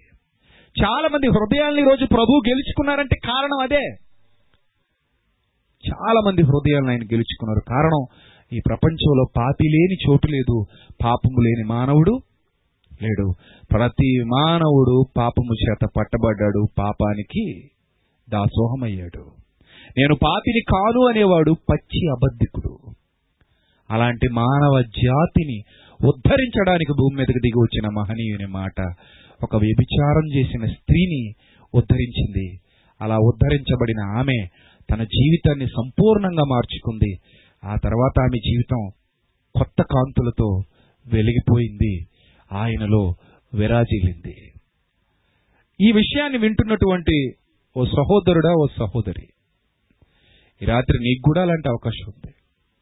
ప్రభు మాటలు మూర్ఖత్వంలో వ్యభిచారంలో ఈ లోకపు జారత్వంలో లేదా మోహపు చూపుల వలయంలో పాపాన్ని ప్రేమిస్తూ అది తప్పు కాదులే అని నీ దొంగ హృదయానికి దొంగ మాటలు నేర్పించుకుంటూ నీ బండ హృదయాన్ని జాగ్రత్తగా మాయ చేసుకుంటూ అరే కాదులే పర్లేదులే ఇలాగే ఉంటాయిలే అలా చెప్తారులే నాకెందుకులే అని ఇప్పటికీ వాక్యాన్ని పరిశీలించక నిన్ను నువ్వు మోసగించుకుంటూ ఎవరి వైపు చూస్తూ నాటకీయతలో కాలం గడుపుతున్న నీకు కూడా ఈ రాత్రి ఈ మాటలు ఔషధాల వంటివి మునికోలల వంటివి మారాలనుకుంటే ఇదే సమయం. లేదు నా దొంగ బ్రతుకుని ఇలాగే కొనసాగిస్తాను? నా మోసపు బ్రతుకును ఇలాగే కొనసాగిస్తూ నా యవన కాలాన్ని ఇలాగే పాడు చేసుకుంటానని ఓ దొంగ యవనస్తుడా ఓ దొంగ యవనస్తురాలా. నువ్వు అనుకుంటే మనుషుల ముందు నుంచి నువ్వు తప్పించుకోవచ్చేమో కానీ వాక్యం దగ్గర నుంచి నువ్వు ఎప్పటికీ తప్పించుకోలేవు. ఏదో రోజు నువ్వు శిక్షార్హుడివి శిక్షార్హురాలివి. దేవుడు నిన్ను తప్పక లెక్క అడుగుతాడు. ఆయన పాదాల దగ్గరకు వచ్చి ఇప్పుడే ఆ జీవితాన్ని మార్చుకునే ఉద్దేశం నీకుంటే వెంటనే వాక్యాన్ని బట్టి మిమ్మల్ని మీరు సంస్కరించుకోండి. ప్రభు దగ్గరకు వచ్చి ఒప్పుకుని విడిచిపెట్టండి. కొత్త జీవితాల్లోకి అడుగు పెట్టండి ప్రభు మీకు నిరంతరం తోడే నడిపించును గాక. రేపటి దినాన మరిన్ని మహాజ్ఞాన సంగతులు నేర్చుకుందాం. తలలో వంచండి ప్రార్థన చేసుకుందాం. క్రీస్తునందు మమ్మల్ని అధికముగా ప్రేమించిన మా ప్రియ పరలోకము తండ్రి దయగలిగిన మా దేవ. ఎప్పటి వరకు విలువైన మీ జ్ఞాన సంగతులు మీ పిల్లలకు ఉపదేశించడానికి మీరు సహాయం చేసినందుకు స్తోత్రం తండ్రి. ప్రభు మీ పిల్లలందరితో సూటిగా మాట్లాడినందుకు మీ ఆత్మ సహాయాన్ని దయచేసినందుకు ఏమిచ్చి మీరు రుణం తీర్చుకోగలం తండ్రి. ప్రభు మీ పిల్లలు బలపరచండి. మీ కృపలు భద్రపరచండి. మీ కృప బాహుళ్యం చెప్పిన కరుణించండి కనికరించండి. మీ సన్నిధాన వర్తలుగా నిలువబెట్టండి. మీ సన్నిధి కాంతి ప్రతి ఒక్కరి మీద ప్రకాశింపచేసి మీ చిత్తం యొక్క సంపూర్ణతలను నడిపించమని మీ కుమారుని రాకడకు అందరినీ సిద్ధపరచమని. క్రీస్తు నామలో ఈ ప్రార్థన మనం అడిగి వేడుకొనిచున్నాం. మా కన్న తండ్రి. ఆమెన్. అందరికీ వందనాలు.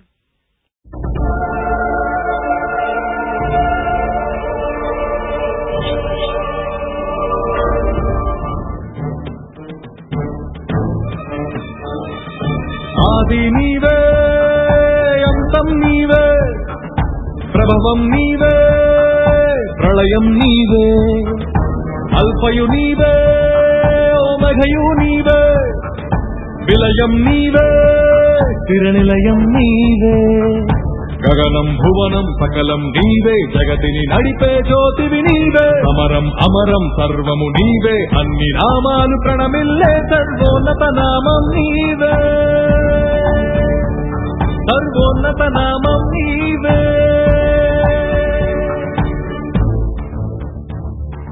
సర్వలోక న్యాయాధిపతి సర్వలోక న్యాయాధిపతి సర్వలోక న్యాయాధిపతి సర్వలోక న్యాయాధిపతి సర్వలోక న్యాయాధిపతి వాకిట నిలిచియున్నాడు. జనములందరికి ఫలమిచ్చుటకు తీర్పు తీర్చబోతున్నాడు.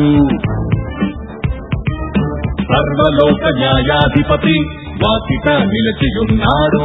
జనములందరికి ఫలమిచ్చుటకు తీర్పు తీర్చబోతున్నాడు. వేల దూతలతో ధనులతో మేఘమండలము పైన యూదాతో ప్రభు పదవ సింహముతో కదలి వస్తుంది క్రీస్తు న్యాయపీఠం ఎదుట ప్రత్యక్షం కావాలందరూ క్రీస్తు న్యాయపీఠం ఎదుట ప్రత్యక్షం కావాలందరూ